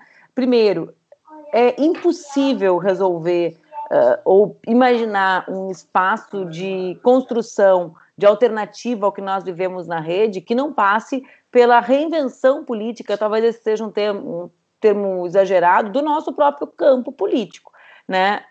Por quê? Vou falar algo que é muito importante. É preciso deixar de tratar esse espaço como um espaço de comunicação e compreender que esse espaço é o todo, né? Ele é o todo, ele faz parte do todo, não existe essa dicotomia entre o real e virtual. Por quê? Por que, que não dá certo? Porque delegam de forma compartimentada, fragmentada, para aqueles que têm responsabilidade de comunicação. Eu acabei de ter um diálogo desses com alguém que queria que eu participasse de uma reunião para fazer as redes dar certo com os assessores se eu não tenho como conversar com assessores de comunicação, de deputados e fazer as redes dar certo.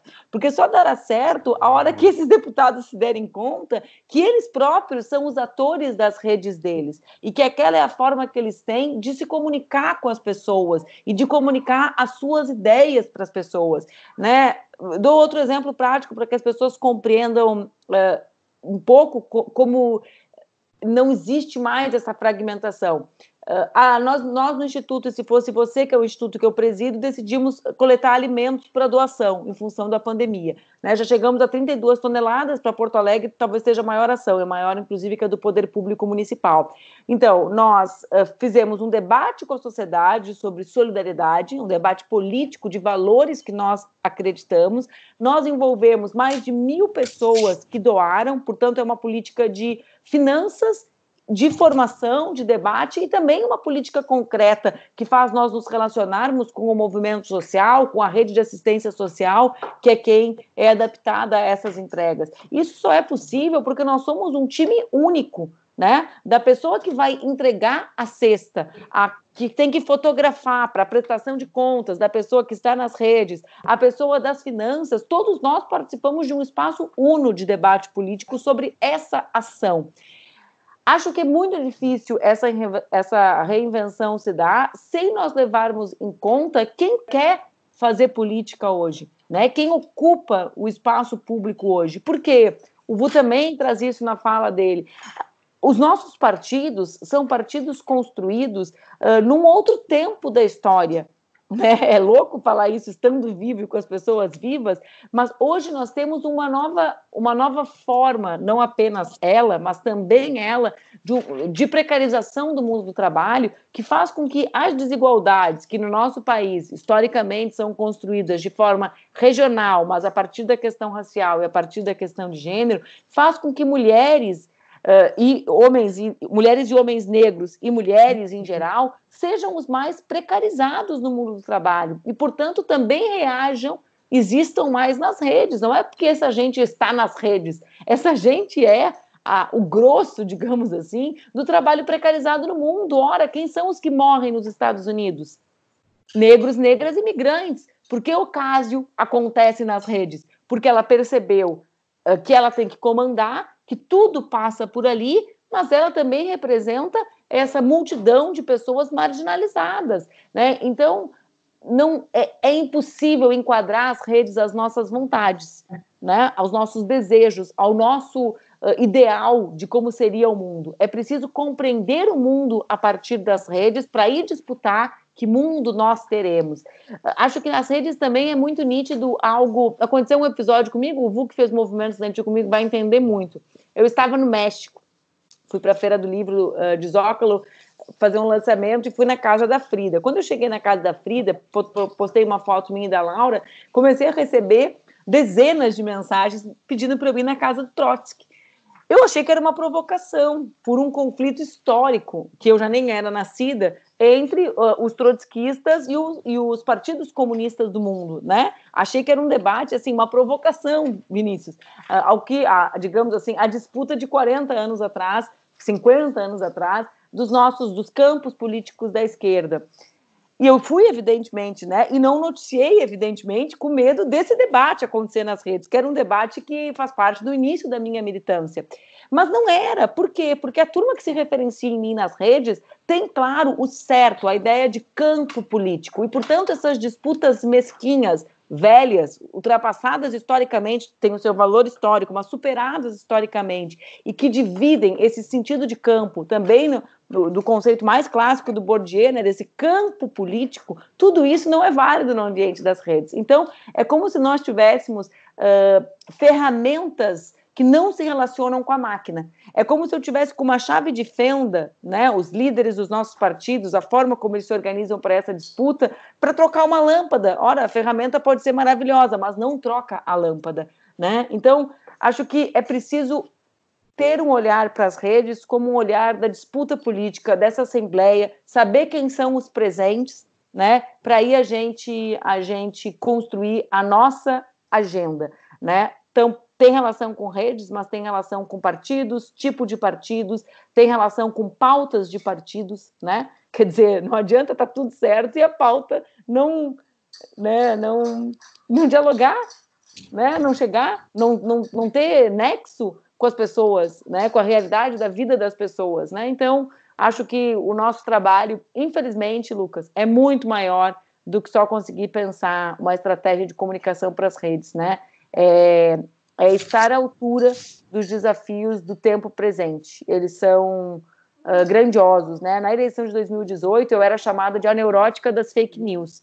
E aí, quando começaram a desmentir fake news, botavam um site, né? Porque ignoravam que o povo brasileiro não tem acesso a site, né? Por, por pelos seus pacotes de dados. E aí eu dizia, mas e a tarifa zero rating? As pessoas não entram no site. Né? Não dá. Quer dizer, então, precisa de técnica, precisa de conhecimento técnico mas precisa precisa de unidade, de reflexão e de um projeto que esteja, digamos assim, conectado com o tempo presente. Só um projeto conectado com o tempo e com os desafios do presente e do futuro é que poderão nos recolocar nas redes, na minha interpretação. Meu Bom. microfone estava mudo, Manu, mas eu falei, ó, vim de Frida aqui, ó. Sabia que você ia falar na Frida. Tu veio de Frida e de cerveja, que a gente está te vendo e te invejando. Não, isso aqui é água, hein, gente? Pelo amor de Deus. É, é cerveja, né, Vinícius? É, é cerveja. Gente, mas tá valendo. Tá valendo, tá valendo. Tá mais do que valendo, tá necessário para sobreviver. A gente está, acho que, estourando aqui nosso teto. Eu queria fazer só propor uma rodada de considerações finais. É, mas queria propor uma, uma, um tema um pouco para essas considerações, que é o que a gente tem feito em todos os debates aqui, que é, é perguntando como vocês estão pensando esse pós-pandemia do ponto de vista do, daquilo que a gente conversou hoje. Acho que isso apareceu rápido no, na, no debate, é, algumas coisas que o Vinícius trouxe, algumas coisas que o David trouxe também, sobre se a gente vai sair é, desse, dessa crise toda entendendo um pouco melhor o papel do, do, do jornalismo tradicional, entendendo um pouco é, é, com, com um sinal amarelo, como o Vinícius falou, em relação às fake news, é, a importância de, de, de travar um argumento, é, um debate baseado em argumentos racionais, né, ao, ao discutir política. É, vocês estão otimistas ou pessimistas em relação a como, como esse debate das, das fake news, da pós-verdade, vai vai estar colocado aí pós-crise do coronavírus? Vinícius, começa? Pode ser.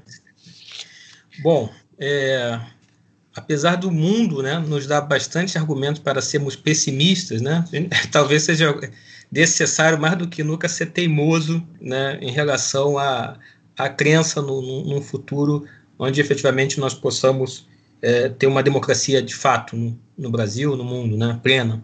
É, eu acho que uma oportunidade sim está colocada. Né, o, o pós-pandemia vai colocar o mundo em reflexão a respeito de muitas coisas a que nos orientaram até aqui nas últimas décadas, né? É, mais do que nunca, o que nós estamos precisando é de Estado, por exemplo, né? De poder público, de instituições públicas. Isso para talvez isso esteja muito claro hoje para uma parcela muito maior da, da, da, da população e das sociedades, né? Que são, são vitimadas pela pandemia do que anteriormente. É, e, por, e, e é importante nesse sentido que a gente lembre que a emergência das fake news ela se deu num contexto é, das promessas não cumpridas do neoliberalismo e da deslegitimação das instituições, dos partidos políticos, das políticas também, em função também, em grande medida, dos erros que foram cometidos nas últimas décadas. Né? É, a desesperança né, frente à ideia de que partidos, ao fim e ao cabo, são todos iguais, né? a desesperança de que, através do voto, a gente possa efetivamente mudar as coisas né? enfim, dentro da, dos regimes democráticos, enfim. Então, talvez seja o momento mesmo de uma profunda reflexão. E o fortalecimento das instituições, de instituições como, por exemplo, né, os órgãos de imprensa, a imprensa livre, de ideias né, que, que, que fundamentaram toda a, a, vida em sociedade durante a modernidade e que fundamentaram também a própria ideia de democracia no mundo ocidental, talvez devam ser revisitadas nesse momento, para que a gente consiga colocar o, o debate né, de ideias num patamar mínimo de racionalidade onde a gente possa fazer com que os argumentos prevaleçam, né? os argumentos as ideias, as proposições daqueles que se colocam é, no debate público. É, tem uma questão importante que eu já falei aqui inicialmente e terminaria dizendo, que é dessa lógica cultural do nosso tempo. Né? É, bom, o humanismo está em crise, né? e tudo aquilo que a gente conheceu, né, digamos assim, uh, nas últimas décadas, no último século, né, construímos em torno da ideia de democracia. Talvez seja necessário, para superarmos essa crise, reconstruirmos também as noções de democracia e as suas, seus mecanismos, as instituições que se organizam em torno dos regimes democráticos. E, para isso, né, uma refundação profunda, por exemplo, dos partidos políticos, especialmente daqueles partidos políticos democráticos que se preocupam com é, o futuro do, do, da democracia no mundo, é, é um passo importantíssimo. É, outra questão que eu acho fundamental nesse debate sobre fake news e sobre alternativas né, é uma cobrança também por parte da sociedade da ação efetiva das instituições que também devem agir nesse caso. falamos aqui muito da justiça eleitoral, mas obviamente outras instituições devam também cumprir um papel, porque se tem uma coisa que nós temos de aprender com essa pandemia, e talvez a pandemia tenha servido para abrir os olhos de muitas pessoas que não se davam conta da gravidade que nós estamos vivendo, é que esse nível de distorção no debate público que nós vimos nas últimas eleições, esse nível de manipulação mesmo, né, digamos assim, da formação da opinião pública, não é uma questão que esteja restrita ao contencioso político das sociedades. E menos ainda, né, é importante compreender que o uso dessas estratégias de desinformação ele não, não vai atingir somente o meu adversário político. O que nós estamos vendo na pandemia é que uma questão da, de extrema gravidade, né, que envolve, que, que, que tem impacto na vida de toda a sociedade, de todos nós, pode, né, digamos assim, as estratégias públicas de enfrentamento a uma crise como essa que nós estamos vendo na saúde pública podem ser comprometidas por esse nível de distorção do debate e por essas estratégias de desinformação e manipulação do debate público que nós vimos nas eleições. Ou seja, talvez tudo isso sirva para, no final das contas, a gente mostrar para uma parte da sociedade brasileira que em outro momento, que enquanto achava que era contra o outro, que era contra o meu adversário político, enquanto era contra o PT, a esquerda, eram coniventes e conviviam com esse tipo de estratégia, talvez isso tudo sirva para nos mostrar que não é bem assim. Que um, e, e que essa emer, e como a gente falou aqui né, no início, que isso tem a ver com a emergência da extrema-direita, talvez o grande aprendizado que nós tenhamos com isso tudo é de que um dia o fascismo bate à nossa porta também. Né? É aquela, aquele velho poema do Brecht, né, enquanto levavam os diferentes eu não me importava, né? mas um dia chegou até mim, enfim, é isso que, que se trata, né? Ou seja, é, ser conivente ou, ou, não ter uma ação efetiva para enfrentar tudo isso que nós estamos vivendo em termos de desinformação, de proliferação de notícias falsas, é, um dia a fatura chega, e chega para nós também, né? chega para todos nós. E eu acho que isso é um aprendizado que a pandemia vai deixar, e obviamente o desfecho disso tudo é um debate é uma disputa em aberto. Né? Obrigado, Vinícius. David, segue. Sim, é, nessa questão né, do, da desinformação e da, da, da, pandemia, eu acho que vale a pena a gente é, focar um pouquinho também na, da, na demografia, na questão do acesso à internet. É, Tem-se esse entendimento que o brasileiro está no WhatsApp, o brasileiro está né, online, mas é interessante que a grande maioria dos brasileiros utilizam muito, por exemplo, o Wi-Fi da, da empresa onde que trabalha, da lanchonete onde que vai almoçar, ou do, do restaurante onde que vai lanchar, enfim. Esses são hubs principais de acesso à internet para estar tá participando dessa vida virtual. Uma vez que isso já não acontece mais nesse período de pandemia, é, isso nos mostra que as pessoas não têm a internet de banda larga em casa, né? Uma, tem uma grande parcela. Então, o consumo de informação dela se volta para os meios de mídia tradicional, que é a televisão. A Globo sabe muito bem disso e a Globo reina dentro desse, desse ambiente.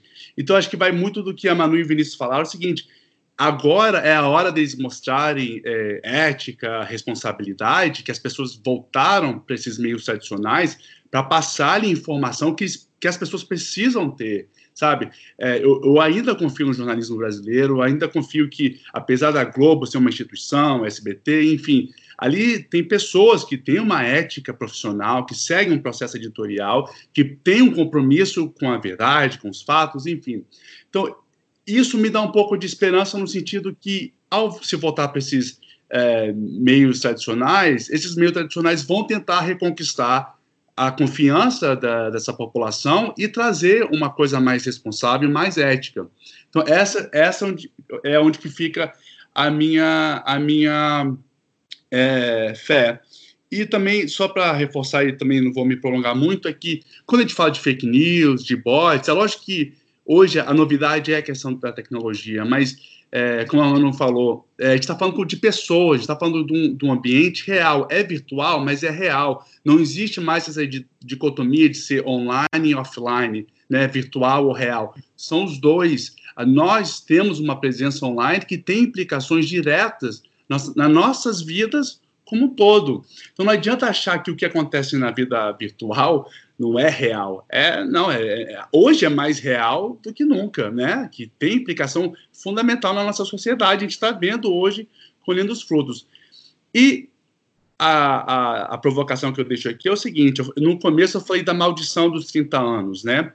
Eu acho que agora também a gente precisa é, pensar né, é lógico que a gente brinca falando na, na, maldição, mas a gente sabe que não é uma coisa divina, uma coisa, enfim, é, misteriosa. Existem sementes que são plantadas nas nossas instituições que permitem essas figuras populistas votarem né, a cada 30 anos. Por que, que eles votam? Né? Onde que estão inseridas essas sementes do mal, essas sementes que permitem esses atores votar? Eu acho que, principalmente hoje, a gente precisa endereçar essas questões, porque a gente nunca teve um governo tão destrutivo como a gente está tendo hoje do Bolsonaro. E como é que vai ser o, o que virá daqui a 30 anos? Vai ser muito pior, porque pelo que a gente vê, essa maldição vai ficando pior. Então, não, não, não, vai ter, não vai ter Brasil, não vai ter país né, se seguirmos essa lógica. Então, a gente precisa usar desse tempo para endereçar essas, essas, esses malefícios sociais que, que restam, mesmo de repente tendo uma mudança de governo, mas eles ficam. É preciso acabar com isso de uma vez para acabar com essa maldição. Né? Obrigado, David. Manuela? Eu há uns 15 dias conversei com a Débora Diniz, né, com a antropóloga Débora Diniz, e ela usou uma expressão que eu gostei muito, né? Ela diz que é um momento em que a ferida de todos está aberta, independente de quem nós somos. Evidente que a ferida dói diferente em cada um, né? não é uma ferida igual para aqueles que conseguem se manter com dignidade do que aqueles que não conseguem se manter com dignidade em função do esforço para o isolamento social e da ausência de esforço do, do governo central para que as medidas de proteção social descentralizem, mas a ferida dói. Todo mundo está conectado, digamos assim, a partir da percepção, de algumas percepções que invariavelmente chegam nas pessoas. Então, uh, primeiro, né, uh, nós somos uh, muito pequenos diante do que é a imensidão de possibilidades da vida, né? E isso pode parecer filosófico, até pensei assim, nossa, onde eu fui, né? Mas eu tenho, eu, acho que é um caminho para a gente percorrer para que a gente possa construir um projeto. As pessoas nesse momento elas estão nas suas casas e elas, as que estão nas suas casas ou as que conseguem estar nas suas casas, não sentem falta desse mundo onde o consumo e os templos de consumo e os influenciadores relacionados ao consumo pautam a existência. Elas sentem faltas de pessoas, né? As ausências são as ausências humanas. É o contato, é o levar o filho na escola, é o caminho que se percorre para o ambiente de trabalho, é o poder trabalhar naquilo que se gosta, né? Então, acho, acho que é um momento de grande reflexão, né? Eu não acho que naturalmente o caminho para a cura da ferida será um caminho de mais solidariedade, de mais empatia, de mais uh, olhar para o próximo. Né? Acho que, como nos outros momentos de crise da humanidade, isso está em disputa. Os, os mecanismos uh, multilaterais de debate econômico do mundo anunciam que a gente ruma para uma crise maior que a de 1929. A gente pode olhar para o nosso, para o momento que nós estamos vivendo agora, como a volta das disputas pós-29, né, que foram que culminaram com o nazifascismo, ou a gente pode, na minha interpretação, já imaginar que a pandemia é, o, é, é, é, a analogia que podemos fazer ao nazifascismo, ou seja, que nós já estamos no momento que a curva que temos que fazer é construir alternativas mais humanitárias, mais solidárias, com outros valores econômicos, uma outra sociedade. Então, assim, acho que, é, acho que é um momento de grande disputa na sociedade, né? De, as disputas se darão nas redes, sim, nas redes, né? As disputas se darão com relação a essa agenda que passa por mais Estado, por um Estado de proteção social? Acho que sim, acho que o nosso caminho é esse.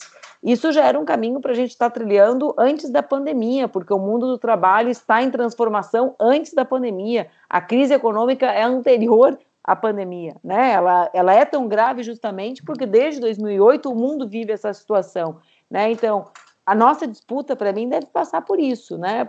Pela ideia de que é preciso mais Estado, um Estado de proteção social, de que nenhum, nenhuma vida vale menos e de que ninguém, portanto, pode ficar para trás, de que é preciso colocar a saúde ou os sistemas públicos de saúde e a ciência na centralidade dos projetos dos países, de que as relações, né, também fica muito mais nítido a necessidade de que o mundo reinvente, né, a sua, as suas relações entre países. Nós teremos um mundo com mais muros ou um mundo com mais solidariedade. Então, para mim, tudo isso está em disputa, é uma disputa aberta. E a gente tem que saber, ela vai se dar com as, com as armas que, com que as disputas são feitas hoje nas redes, depois do fim do isolamento nas ruas, né, com eles usando fake news, com a gente combatendo fake news, mas para mim o que a gente tem que fazer é com que essa ferida não doa em vão, né, com que a gente não caia em 30 anos, talvez não sejam 30, talvez a velocidade seja mais rápida, mas em seis anos de escuridão absoluta.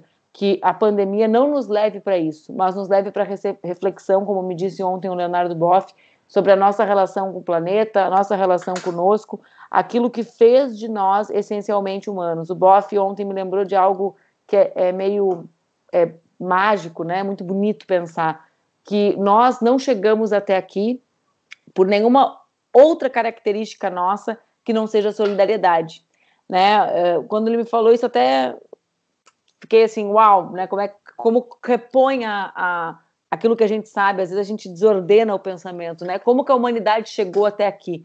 A humanidade chegou até aqui porque nós não caçávamos para comer sozinhos, nós caçávamos juntos e partilhávamos a comida, né? A chamada comunhão, nós comungávamos, né? Talvez seja de novo um momento, a partir de um vírus minúsculo, invisível e altamente é, potente, que a gente se reconecte com isso que fez a gente chegar né, existir enquanto espécie, com essa solidariedade, com esse andar em grupo, com essa noção da nossa interdependência entre nós e nossa com o planeta. Acho que isso, pode parecer não ter a ver com o nosso debate sobre fake news, né? Mas a gente disputa, quando a gente disputa um mundo uh, sobre sobre verdade, sobre fraude, sobre mentira, a gente também disputa sobre as fraudes que dizem que a gente só pode viver nesse mundo do jeito que ele é. Né? Esse mundo, do jeito que ele é, nos levará ao fim desse mundo, né? E ao fim de todas e todos nós, mais cedo ou mais tarde. Ou a gente reinventa o mundo, como diria o Adelmo Genro, muda o mundo para depois mudar o mundo mudado, ou a gente vai ficar, vai estar tá caminhando em direção a grandes a, a, grandes cemitérios comuns, né? Agora com coronavírus e enquanto espécie, enquanto humanidade. Obrigada, gente. Fiquei aqui falando, né? Vocês ficaram ouvindo, fiquei a Laura desenhando. Pode. É uma piração essa pandemia, né? Esse isolamento. É. Acho que vai, vai, muito daquela máxima, né? A gente não pode voltar para a normalidade, porque a normalidade era o problema. A gente tem que aproveitar esse momento para evoluir mesmo, nessa, né, dentro dessas linhas que você falou. É, acho que sim. Bom, gente, queria agradecer muito, muito é, David Nemer, Manuela Dávila, Vinícius Vu por terem, enfim, é, compartilhado essa conversa aqui com a gente. Agradecer a todo mundo que está assistindo. É, enfim, para quem está chegando pela primeira vez, curta aí as páginas do História em Quarentena para continuar acompanhando nossos debates semanais. Sigam também o David, a Manu e o Vinícius nas redes, porque essa conversa continua. E é isso. Obrigado e até semana que vem, gente. Tchau, tchau. Obrigada. Fiquem bem. Valeu. Você acabou de ouvir o podcast do História em Quarentena, projeto organizado por Paulo César Gomes, Melanie Tuioá, Carlos Trinidad, Lucas Pedretti e eu, Natália Guerelos. Música de Sam Nóbrega. Obrigada por compartilhar este tempo conosco e até a próxima!